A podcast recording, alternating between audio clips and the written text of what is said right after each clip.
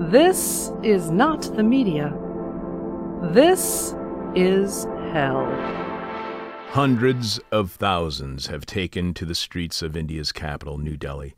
And they've been there for several weeks now. This all dates back to protests that began in July against three new proposals by the government of Prime Minister Modi to essentially privatize the agriculture sector in India, which is currently protected from the vagaries of the market by a set of laws, including price minimums, that keep the already poverty and debt-stricken farmers from going into deeper poverty, a poverty that has led to approximately 140,000 farmer suicides over the last 5 years. 70% of India's population is dependent upon agriculture for their livelihoods, and of the farmers, two-thirds of their farms are on less than 2.5 acres, with the Prime Minister being close friends with the wealthy owners of the biggest agriculture concerns that could benefit from the new laws. It's no wonder these small farmers are worried that the whole thing is a plan for these giant conglomerates to come in and take their land from them. Another problem is agriculture is culture in India. So you take their land, you've stolen their culture. We'll find out exactly what is going on in India in a few minutes when we speak with lawyer and farmer activist Avik Saha, National General Secretary of Swaraj India, a political party whose mission is, as their website swarajindia.org states, to usher in probity, transparency, and accountability in electoral politics. You can follow Swaraj India on Twitter @_Swaraj India. Avik is also national convener of Kisan Andolan, an All India Farmers and Farm Workers organization, and he's an organizing secretary at All India Kisan Sangharsh Coordination Committee and All India Platform of Farmers and Farm Workers organizations. Find out more about that group at AIKSCC on Twitter, and you can follow Avik on Twitter at Avik Saha India. Avik Saha India. I'm your bitter, blind, broke, gap-toothed radio show, live stream, podcast host, Chuck Mertz. Producing is Alex Jerry. Alex, please remind us, what's this week's question from hell for our listeners? This week's question from hell is, what's the best thing that happened to you in 2020? What is the best thing that happened to you in 2020? And we had two different people answer with the same answer they gave us for the worst thing that happened to them in 2020.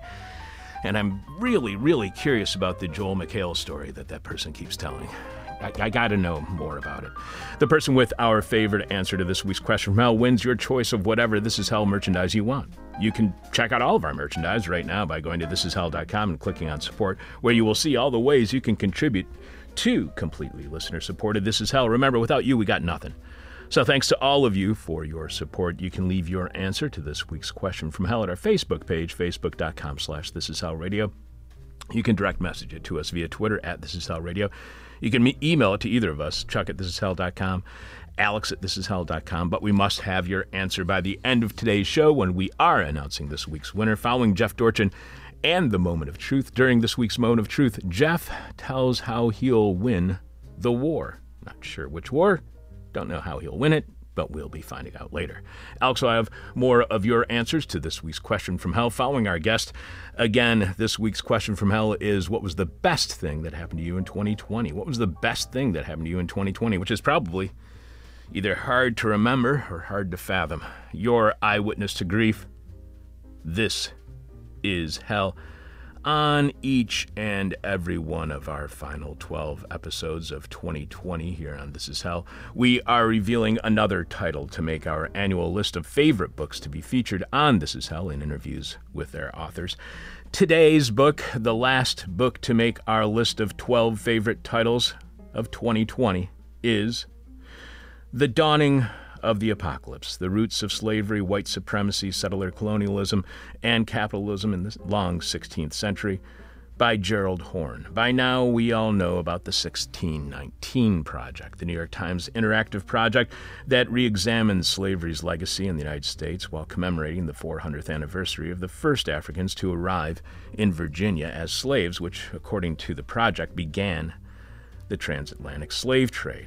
There's only one slight or gigantic problem with that project. It kind of ignores over 100 years of Africans being brought to southeastern United States as slaves, particularly in Florida, but not by the British. The Africans were brought by the first nation that tried to colonize the continent, and that was Spain. Spain failed in their attempt, but the British learned from Spain's mistakes and perpetrated a far more brutal form of slavery upon Africans, based not on religion, as Catholic Spain had done, but race.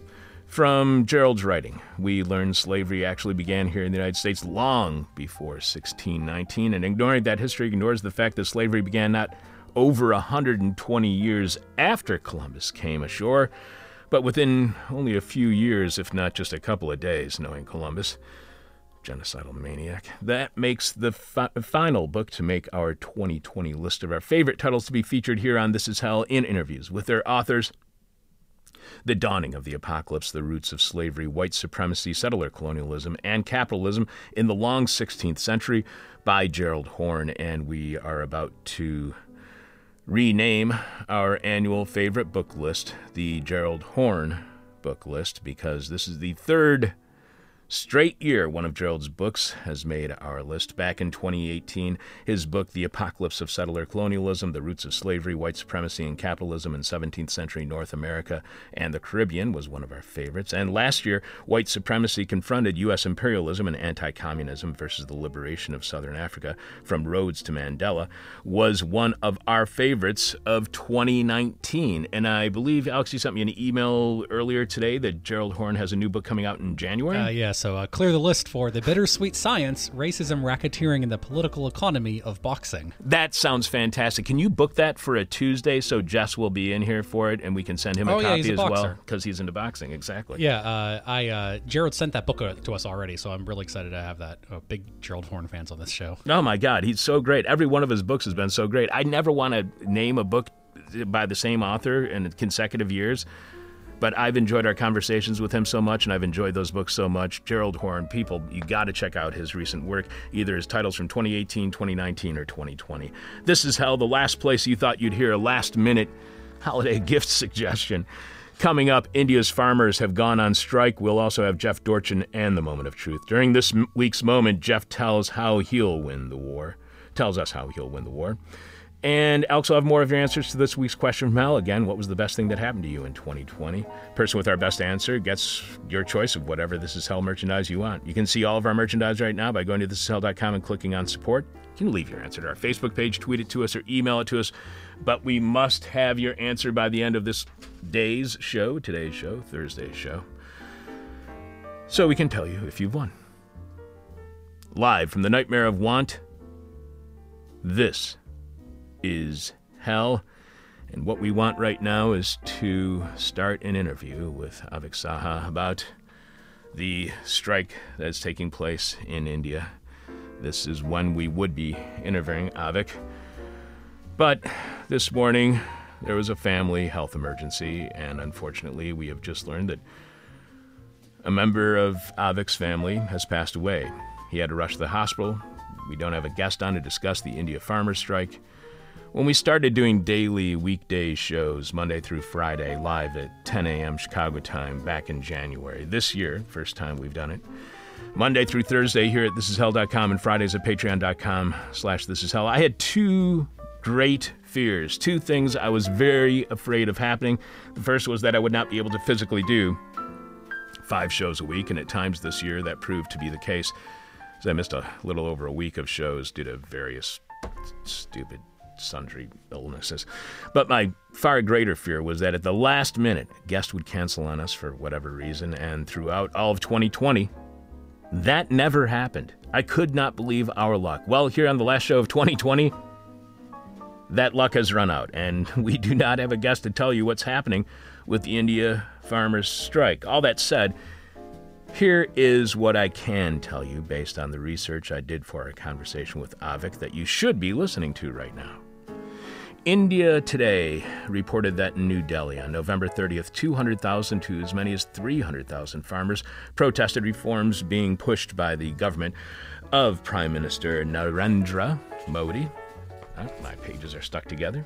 These protesters have not left as the farmers' strike continues. These protests started back in July when three farming proposals by the Modi government were first suggested. Al Jazeera reports the farmers have been blocking half a dozen major highways on the outskirts of New Delhi for 3 weeks and say they won't leave until the government quashes what they call the black laws passed by the parliament in September, reminding me that, Jesus, India is racist.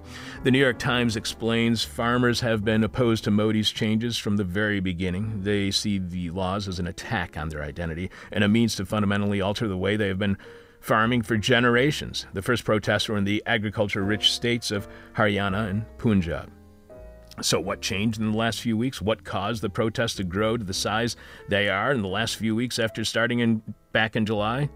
Well, that was the kind of question we were going to be asking Avik. But according to an analysis by the Australian Broadcasting Corporation, the Indian government of Prime Minister Modi is seeking to wind back decades-old socialist-inspired policies, instead replacing them with a market-driven economic model. The reforms would remove the middleman and allow farmers to sell directly to supermarket chains and food distribution companies. The Modi government argues these reforms will give farmers the choice of what they sell, who they sell it to, and for how much. But as we learned earlier this year when we were talking with Xiaowei Wang, author of one of the books to make our favorites list this year, Blockchain Chicken Farm and Other Stories of Tech in China's Countryside, the disappearance of the middleman and the application of blockchain in China meant farmers had to now be the middleman, which may mean more in profits, but it also means more work in that they have to fulfill the work of the middleman, and they didn't have a constant or consistent market in which they could compete. But as ABC Australia puts it, farmers believe that the reforms will leave them at the mercy of big business, and that's a problem as around 70% of India's entire population relies on agriculture for their livelihoods. India's farmers are mostly smaller marginal landowners, with 68% owning less than a hectare. Again, that's two-thirds of India's farmers, farming on less than 2.5 acres of land. As ABC reported, the farmers are in fear of being vulnerable to big agriculture because they own such small shares of land. And that's the system Modi wants to compete against, the system that India has had in place for generations, a system that protects the small farmer from the vagaries of the big market by doing such things as guaranteeing that the government will purchase food from farmers at a set minimum floor price.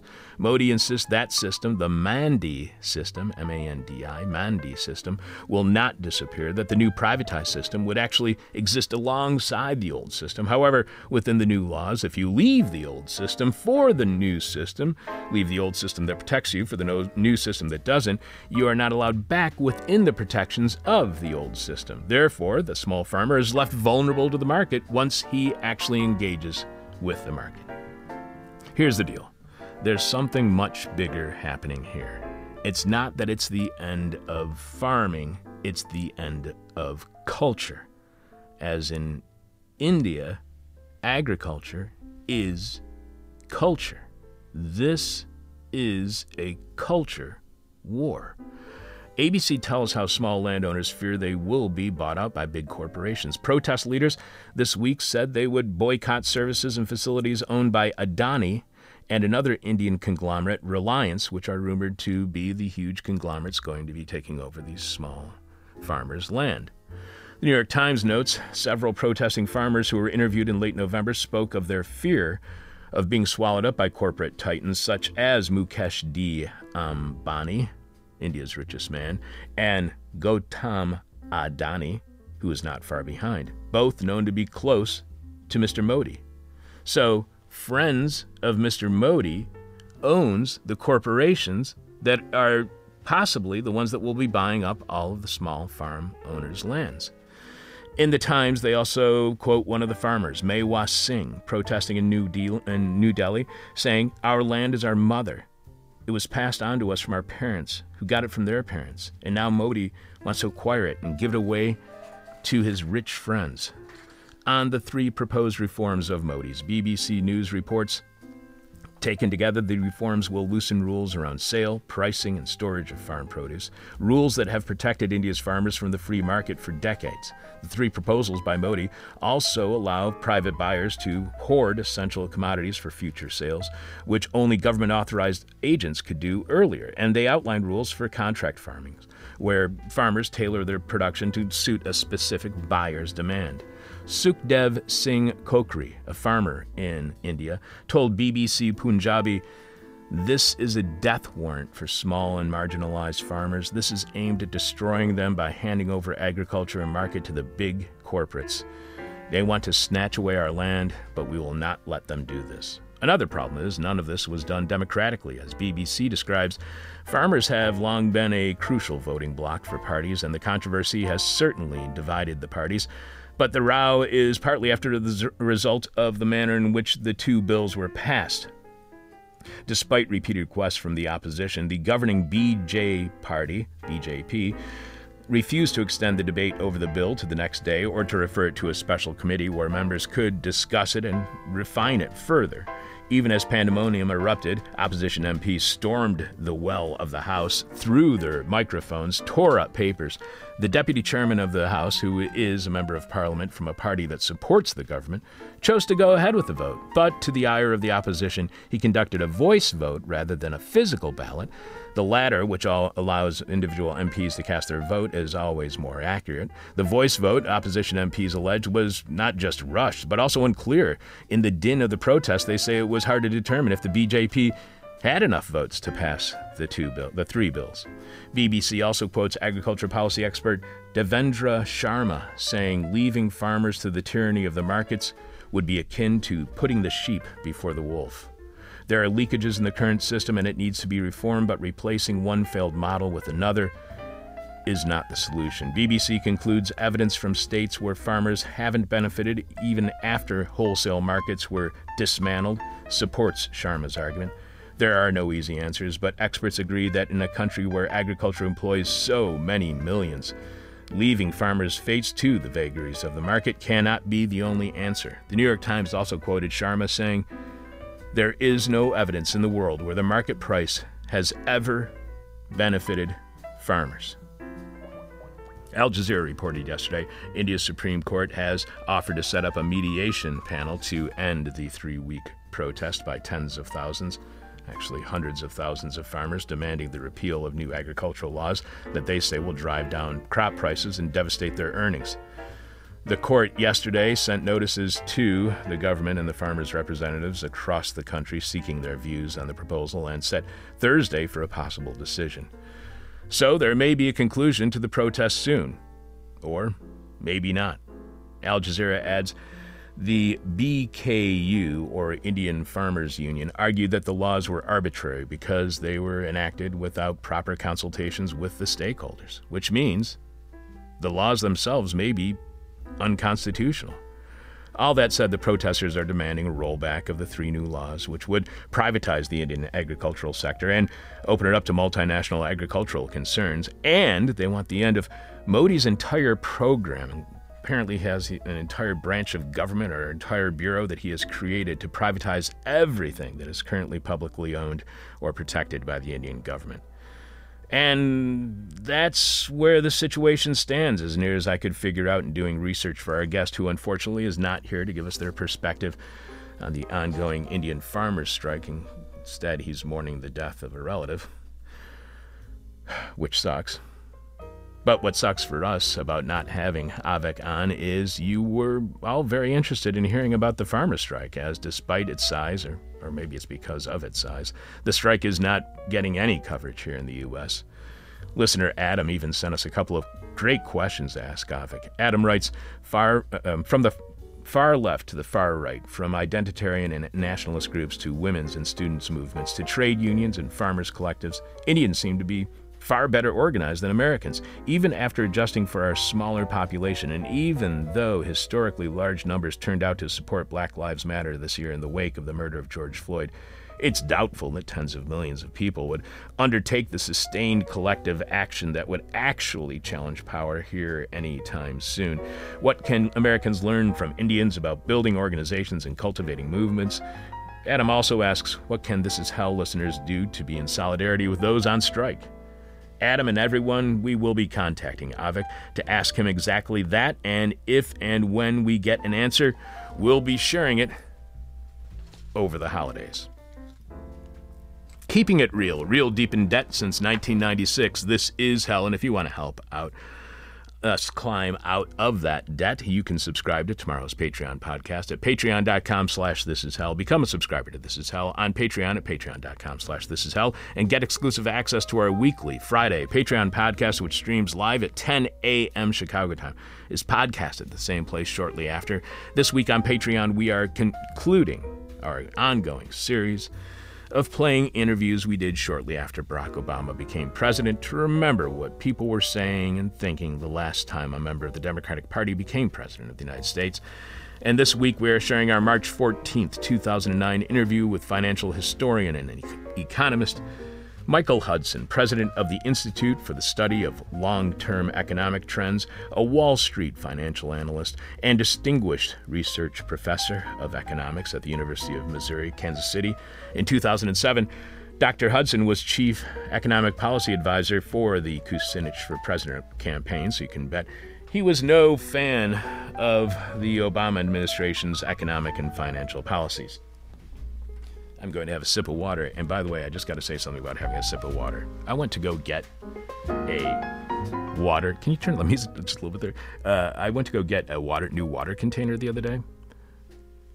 For adults, they don't have anything that doesn't look like a child's sippy cup.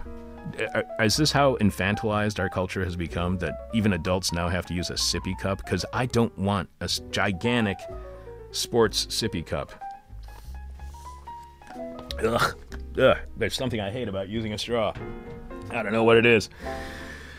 Michael was on to talk about the most recent writing at the time, an article titled The Language of Looting, wherein Michael writes, the rhetoric of free markets, nationalization, and even socialism, as in socializing the losses, has been turned into the language of deception to help the financial sector mobilize government power to support its own special privileges.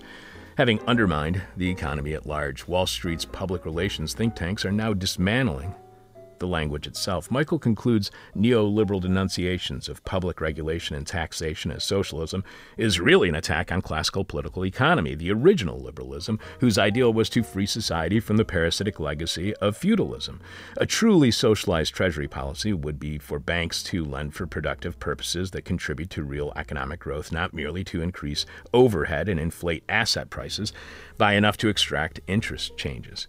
Fiscal policy would aim to minimize rather than maximizing the price of home ownership and doing business by basing the tax system on collecting the rent that is now being paid out as interest. Shifting the tax burden off wages and profits onto rent and interest was the core of classical political economy in the 18th and 19th centuries, as well as the progressive era and social democratic reform movements in the United States and Europe prior to World War I. But the doctrine and its reform program has been buried by the rhetorical smokescreen organized by financial lobbyists seeking to muddy the ideological waters sufficiently to mute popular opposition due to today's power grab by finance capital and monopoly capital. Their alternative to true nationalization and socialization of finance is debt peonage, oligarchy, and neo-feudalism. They have called this program free markets.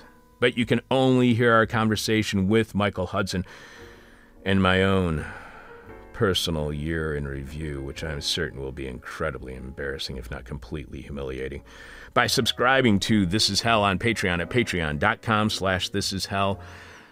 Thanks for joining us on Patreon. This week's goes out to Anna, Kelly, Mark, and another Kelly, and Schaff. I'm going to say Schaff. Thanks to everyone who subscribes at patreon.com/thisishell or goes to thisishell.com and clicks on support. Without you, This Is Hell ain't possible. In a few minutes, Jeff Dorchin will be delivering a moment of truth. During this week's moment, Jeff tells how we'll win the war. Producing this week's show is Alex Jerry. This week's Question from Hell is, what was the best thing that happened to you in 2020? What was the best thing that happened to you in 2020? The person with our favorite answer gets whatever piece of This Is Hell merchandise they want, and you can find it all by going to thisishell.com and clicking on support. You can leave your answer on our Facebook page. You can tweet it to us. You can email it to us, but we have to have your answer by the time Jeff Dorchin's moment of truth is over, as we announce this week's winner and every week's winner following Jeff Dorchin and the moment of truth. Alex, do you want to give some answers to the question from hell now, or do you just want to go to Jeff? What is your deal? I'm fine with either one. Let's get some answers to the question from hell. Can you sit tight, Jeffy? Yeah. So let's hear some of the answers from our listeners for this week's question from hell. This week's question from hell is: what is the best thing that happened to you in 2020? What is the best thing that happened to you? And surprisingly, less responses than last week's question from hell, which was, what was the worst thing that happened to you in 2020? Not surprisingly. So Neil C. says, I slept well for a whole week, or maybe that was 2019. I'm too tired to remember. Flying Needle says, the pandemic cut my daily work hours down from 10 to 8. So I've been able to have dinner with my pops every night. That's kind of cool. Adam B. says, best, I tried mushrooms. Worst, they wore off. Our old friend EatFarts69 said, I started my very first desk job back in April, and I work from home. I have finally broken past the conspiracy and tapped into my infinite source of original Slack. Praise Bob. Hypocrite Reader says, winning the question from hell. Kevin B says, my photography show that I had at Olivia Gallery in Chicago in July. It was friggin' awesome. And Caden says, somehow this year I completed a ton of milestones. I graduated, I came out, I legally changed my name, and I got into my college third choice. Glad I was able to keep going through the chaos. So glad to hear another third choice college person weighing in there. Yeah, exactly. All right. Another end of the world is possible. This is hell. I know you have Hefe on the line. Two. You know what to do.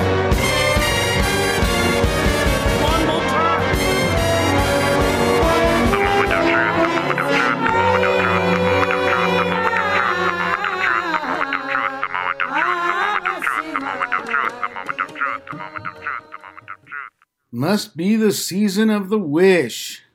Welcome to the year-end moment of truth, the thirst that is the drink. Caveat omega. The following is satire, or at worst, a joke. It is neither an earnest account, nor a call to action, nor should it be taken as an excuse for any authorities or their paramilitary proxies to molest or prosecute the writer and or his, her, or their confederates. Caveats, brought to you by Josephus. Do you like education? Do you like grapes? Do you like water-based spar varnish? Do you like the Bermuda Triangle? Josephus. Can the dead return to life? I know this is more of an Easter question than a Christmas question, but I have to ask, because I plan on killing numerous people during and or slightly prior to the upcoming revolution or war for independence from capitalism. And I want to be sure they can't seek me out from some vantage point in the world of the dead, a mountaintop or a ziggurat perhaps, and thus locate me here in the living world, pierce the numinous veil, inhabit some corporeal structure of flesh, bone, and tendon, and do me an injury in payback. It really would spoil my plans, or at least disrupt them terribly. My plan, and this is just between us, is to commit a few well-chosen assassinations first, either in the first few weeks of the war or in the weeks leading up to it. This latter option is more difficult to plan for, but if everything we did in following our bliss were easy, wouldn't be bliss, would it? And this particular segment of the plan is not such a worry. No one's ever gone wrong committing an assassination. I mean, there are the celebrated disasters we're familiar with from the lurid press. The Kennedys, Lincoln, Caesar, McKinley, King, John Lennon, Archduke Franz Ferdinand, and such. But those are the sensational tentpole assassinations, the splashy affairs. Your run-of-the-mill assassination is just too run-of-the-mill for the tabloids, and they're all tabloids these days, to bother with. The Russians, USA, and Israelis get away with them all the time. Israel just did one in Iran a couple weeks ago. Putin just denied an attempted one 10 hours ago, and no one even got their hair mussed in consequence. I can hardly imagine anyone but an aggrieved bureaucrat even giving their desk so much as an angry fist pound. And I think I can muster enough proof of Jewishness to qualify for Israeli citizenship. It used to be automatic for any Jew, but that country club has become restricted in recent years. I would say that's ironic, but irony is dead, and who assassinated it, a mystery. No one doubts Israel had a hand in that operation, though. Should Israel fail to step up, there are ample alternative options for acquiring the necessary skills. I'm not worried about that part of the plan. They're even discussing the possibility of the federal government paying to train people for the high-tech jobs of the future. And if assassin isn't going to be a high-tech, high-status, high-paying career in the years ahead, well, we can pretty much kiss advancement and progress goodbye, along with the American dream and Lady Liberty herself. I'm not just waiting around for someone to give me an education either. I've done some autodidactivity. I once read an article in Soldier of Fortune magazine about how to take out a sentry.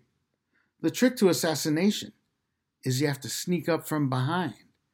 If you can conduct your entire war that way, you're sure to win. That's probably the first lesson in the art of war. Sneak up from behind. I wouldn't know. I'd like to pursue war as a science rather than an art. Even more than that, I'd like to pursue it as a sweet science, like boxing, but if the opponent were facing the other way, wouldn't that be sweet? After the strategic assassinations, leaving the enemy leaderless and bewildered, the war proper can begin. That's assuming the victims of assassination don't come back to life to get revenge. It's unlikely the undead would be the speedy zombies of 28 Days Later and the later Living Dead movies, beginning with Day of the Dead and those that followed. More likely they'd be the lumbering zombies of the first couple of the Dead movies, Night and Dawn. As you can tell, I've done quite a lot of research on the dead coming back. Vampires are rough customers. They have their limitations. The sparkly vampires from the Teenage Twilight franchise won't be a problem. They're very emotional, but unless you kidnap their girlfriends, they pretty much leave you alone. The Frankenstein creature is a one-off, a patched-together jalopy of several lifeless masses, and probably wandering in the Arctic, if he's even alive anymore. Of more realistic concern are the New Testament undead. In my studies, I've read The Last Temptation of Christ by Nikos Kazantzakis, and there, to my relief, the report about Lazarus is encouraging. Lazarus was pretty apathetic after being brought back to life by Jesus. He didn't seem to have much get up and go to speak of. He wandered around in a pouty, taciturn daze, like a resentful, hungover, passive-aggressive, awakened too early. I think we can handle such a person.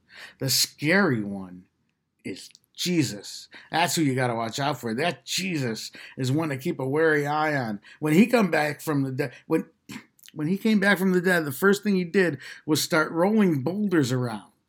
By all accounts, he had the strength of 10 vampires. If he hadn't ascended to a heavenly throne, he had been a formidable foe, although, as I say, being snuck up on from behind is a difficult move to counter. The avenging host from the Revelation of John the Divine presents Jesus as an insurmountable obstacle, but that whole production, flaming swords, etc., has been predicted over and over and always fails to materialize, and even so, we can still try sneaking up from behind. It seems the strongest move, and I don't know why generals in the past haven't relied on it more. Once the war starts in earnest, well, I can't reveal all the strategies we'll be putting into action, but if you wanted to practice sneaking up from behind, I won't discourage you. I predict we'll be doing a lot of sneaking up from behind. By the way, Napoleon was an idiot. Hey, Wellington, meet me at Waterloo. We'll be facing you, marching right toward you. I'll be the one with his hand crammed in his shirt between the buttons just above my fly, scratching my belly like a dumbass. I've been taking notes while watching the series The Good Lord Bird, the story of John Brown, starring Ethan Hawke, who, despite his last name, does not play the bird. That John Brown knew the value of a sneak attack, even if he didn't always pull it off. I wouldn't be surprised if Ho Chi Minh hadn't swiped a few of his moves back at Dien Bien Phu. It is my sincere wish for all of us this holiday season that we crush our enemies in the coming year. May we be victorious. May our dead enemies stay that way. May our resolved arguments never be reawakened by returning fads. And may we distribute power and the bounty of the world justly, equally, generously, and righteously among all the beings of the earth. And may our reconstruction this time be successful, sustainable, renewable, jubilant, and squeaky clean. Have a blessed revolution, everyone. Ho, ho, ho, Chi Minh. This has been the Moment of Truth. Good Yule. I am looking forward to watching the rest of the Good Lord Bird episodes. I saw the first one, and the outcome of that was I stopped shaving, stopped trimming my beard, and now my beard has gone totally John Brown. It went from homeless, and I can say that because I was homeless, to Taliban, to now it's on to its John Brown look. So how is Good Lord Bird after the first episode? Well, I'm not that much farther. I'm about three or four episodes from the end. The first episode was, to me, the best because, you know, the guy who appears in it once, who never appears in it again, who's like peeing while there's a guy in a cart they have captured, white guy. So that guy who's peeing is my friend Justin Wellborn, who is my co-host of the Right Club Los Angeles here. And he's in like every Western thing or Southern thing. He was in what's that Elmore Leonard thing that took place in Kentucky, Harlan County, Reconstructed, Restricted, Ratified, Justified. Okay, yeah. Justified. He was in Justified. He was in Sharp Little Objects or whatever that broken little Amy, what's her face? So does this guy appear later on in the series again? I don't think so. I think he just pees and that's it. So watch it for Jeff's friend Jason Wellborn, who is Justin Wellborn, who's an amazing actor. Apparently, that name. He's wonderful. He's really good. He's in. He was in Godless. He's got a career. Hey, one other thing, though, Jeff. I do want to binge watch something over the holidays. Last holiday season, when Laura and I actually had time to do so, we watched Chernobyl one day. Is there any series that you would suggest that I watch, even if it's an older series, anything? I'm just trying to find something that both of us would enjoy. Well, let me think of a few things. But if do you have access to Hulu at all? Yeah. I would check out... Lodge 49, if you haven't done that. Lodge 49? Lodge 49. It's it was canceled a few years ago, but just character-wise and writing-wise, it's pretty great. And let me give it some thought. I do want to weigh in a little bit on Modi because Modi has been a bane in my life. Yes. He's actually where to start? He's the bloom is off the rose with Modi, a very famous friend of mine who came out in support of him just before he got elected because they were like, well, who else? Who else is going to come in and do anything? I mean, the Congress was just totally out of gas, so it was the BJP all the way. She's even not supporting him now, and she's hugely famous, and it just seems like and as for the farmers, I'm not sure if the farmer arrangement in Kerala is a little different because first of all, they're the big communist state in India, right? So, it varies from state to state. Yeah, they're pointing that out in one of the articles I was reading. Yeah, so but I'm not so I'm and they the rice growers there, the ones who grow the Kerala red rice, which is a famous Kerala rice, would always sell it to the government. They would all sell to the government, and then they'd get seed back, and so risk was distributed among all of them by pooling all the rice and selling it to the government. And I don't know if that. I assume that. I don't know if they're involved in the thing or not, in the protest or not. I'd like to find out, but The farmers I know in Kerala are all actors from Mumbai, so that's not going to work. The other thing that I was reading, one of the demands of the protesters is this demand to allow paddy burning, which I was assuming it had to do with rice farming, and how the government was going to try to end that paddy burning, and how the farmers want to continue that paddy burning and get rid of the restrictions that were on it. When you were there, did you hear anything or ever see paddy burning going on with rice farming? Never saw any paddy burning, and I'm not sure what advantage there would be to it. I mean, I guess it gets rid of all the waste and stuff. You know. Fire often, creates more nutrients for the ground, possibly. I have no idea what it was, but it was just something I came across because that was going to be my question from hell for Avik was, if we are supporting the protesters, the farmers in this situation, are we supporting a process, or farmers and protesters who want to do something that contributes to climate change by paddy burning? And I have no idea if that's the case or not, but that was going to be my question from hell. There are a lot of burning habits in Asia that need to change. Yeah, I mean, obviously, we have to – the United States and giant corporations have to change the most, completely.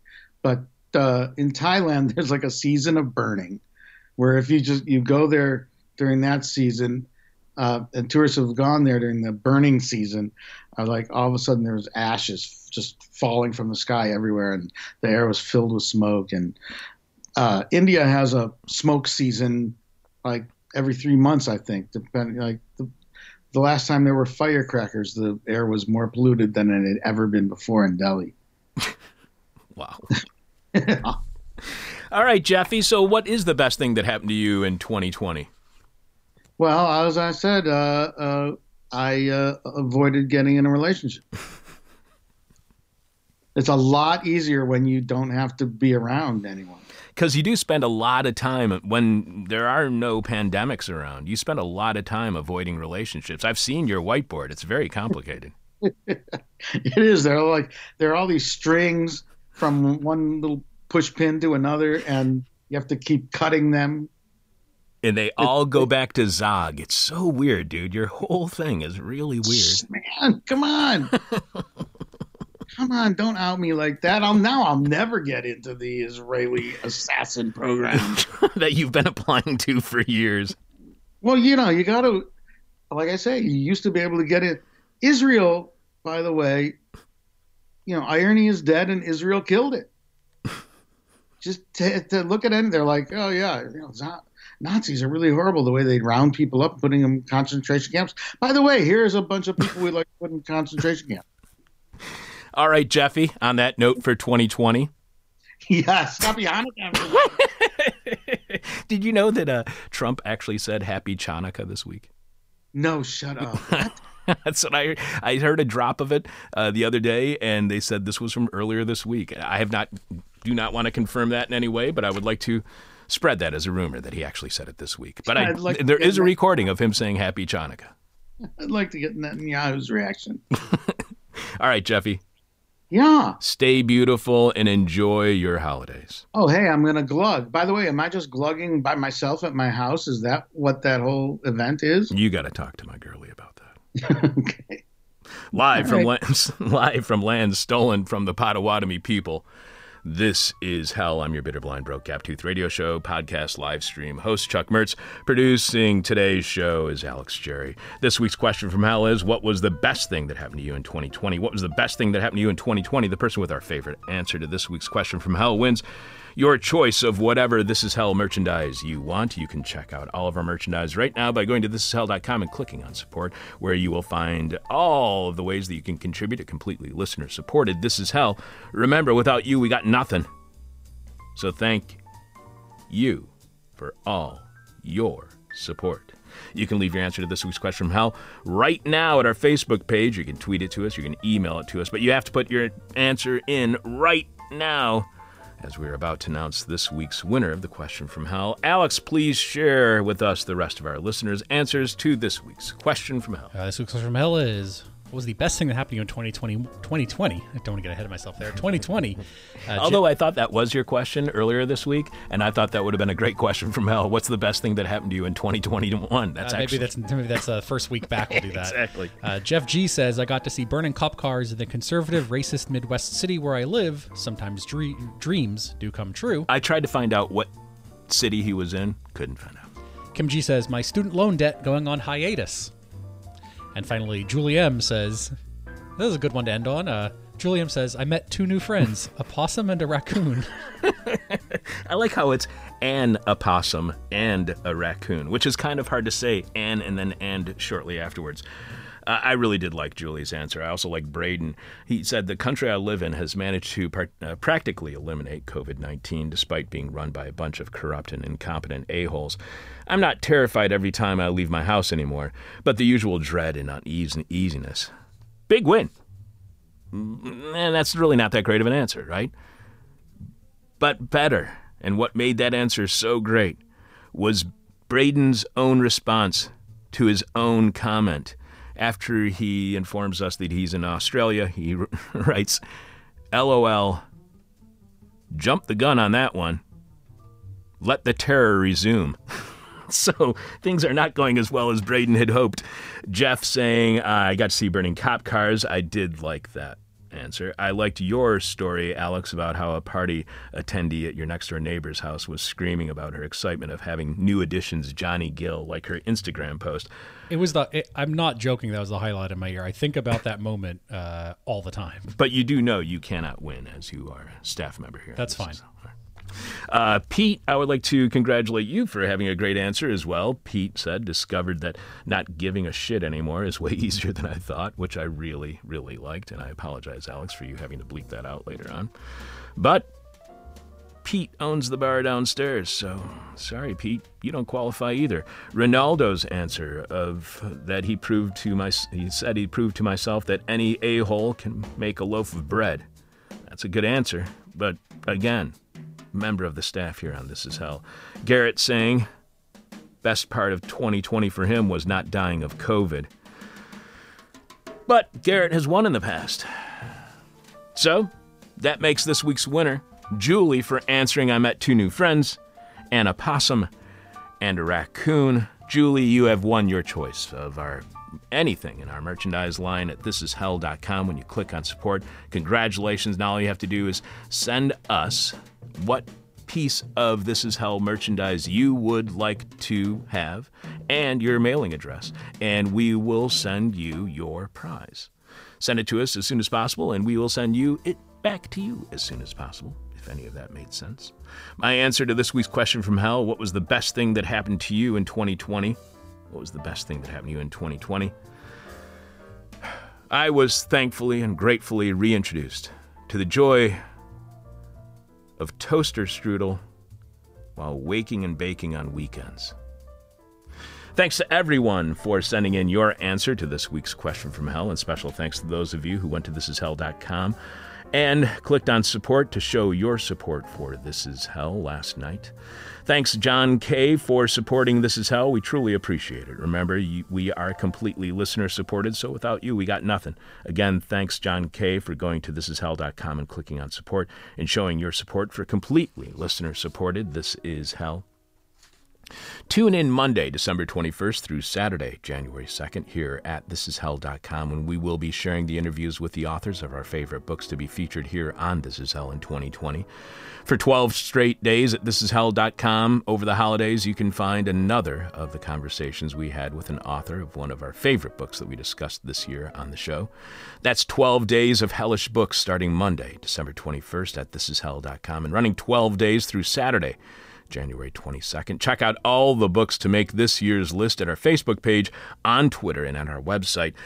The 4 books that we added this week to our list of annual favorites were The Feminist War on Crime, The Unexpected Role of Women's Liberation and Mass Incarceration by Aya Gruber, Stranger Danger, Family Values, Childhood, and the American Carceral State by Paul M. Renfro, Taki's Revolt, The Story of an Atlantic Slave War, What Europeans Call the Transatlantic Slave Trade by Vincent Brown. And the 12th and final book to make the list we announced earlier today, The Dawning of the Apocalypse, The Roots of Slavery, White Supremacy, Settler Colonialism by Gerald Horne. This is the third consecutive year Gerald has made the list, which is unprecedented in our over 20 years of doing these lists on air. And, well, we got a couple of minutes. I might as well read off the other 8 titles that made the list this year, for those of you who do not feel like going to Facebook or going to Twitter or going online at all to find any of the books. So I'll give you a chance to pick up a pen and write them down. The other books we mentioned this year were The Enchantments of Mammon, How Capitalism Became the Religion of Modernity by Eugene McCarraher, The Government of No One, The Theory and Practice of Anarchism by Ruth Kinna, A People's Guide to Capitalism and Introduction to Marxist Economics by Hadis Thier, The End of the Mega Machine, A Brief History of a Failing Civilization by Fabian Scheidler, Sinews of War and Trade, Shipping and Capitalism in the Arabian Peninsula by Laleh Khalili, The Hologram, Feminist Peer-to-Peer Health for a Post-Pandemic Future by Cassie Thornton, Potential History, Unlearning Imperialism by Ariella Aisha Azoulay. And that might have been my favorite book this year, to be honest, though I hate picking favorites. And finally, Tiny You, A Western History of the Anti-Abortion Movement by Jennifer L. Holland. Again, you can find the whole list on our Facebook page, our Twitter feed, at our website, and hear one of those interviews each day at thisishell.com, beginning Monday, December 21st, and running through Saturday, January 2nd, 2021. We start every week's live streaming shows here at thisishell.com with Alex revealing this week's hangover cure. This week's hangover cure is coffee. Maybe. Who knows? Some say it is a cure. Some say it is not. So, really, it's up to you. I also mentioned this week how I do not get hangovers anymore, and it's kind of concerning to me because I no longer have that governor in my physiology to actually tell me to not drink anymore. And we got this reaction from Greg. Alex, again, I apologize. Greg writes, "How the fuck do you not get hangovers anymore? I'm old enough that I get a hangover from just walking by the liquor store, which I have to do to get home. Please help." Greg, I have no idea why I never get hangovers from drinking far too much, and I do drink far too much, but I can promise you I will be doing far too much research over the holidays, and if I do figure it out, I'll tell you when we return on Monday, January 4th of next year, 2021. Thanks to all of this week's guests, including sociologist Bram Boucher, author of The Truth About Nature, Environmentalism in the Era of Post-Truth Politics and Platform Capitalism. Find out more about Bram at bramboucher.com. That's B-U-S-C-H-E-R.com. Follow Bram on Twitter at Bram Boucher.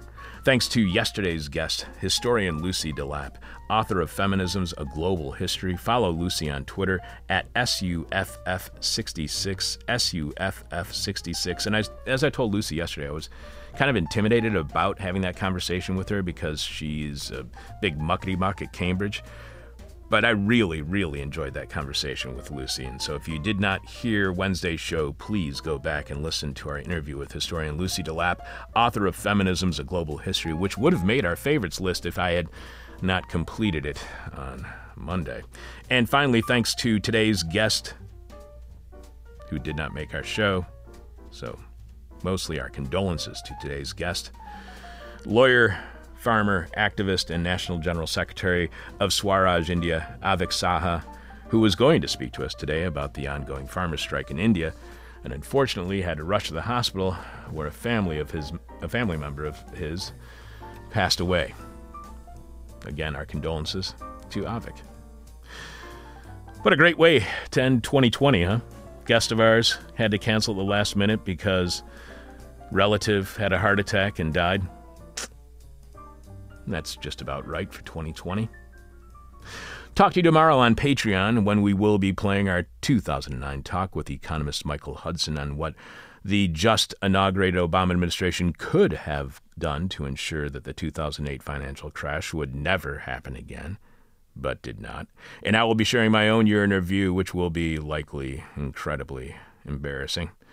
But you can only hear that by subscribing to This Is Hell on Patreon at patreon.com/thisishell. Thanks to Alex Jerry for all of the work that he has put in here in 2020. Thanks to you for listening. Thanks to everybody who supported This Is Hell by going to thisishell.com/support. And thanks to everyone who subscribes at patreon.com/thisishell. Boy, do we need more and more subscribers.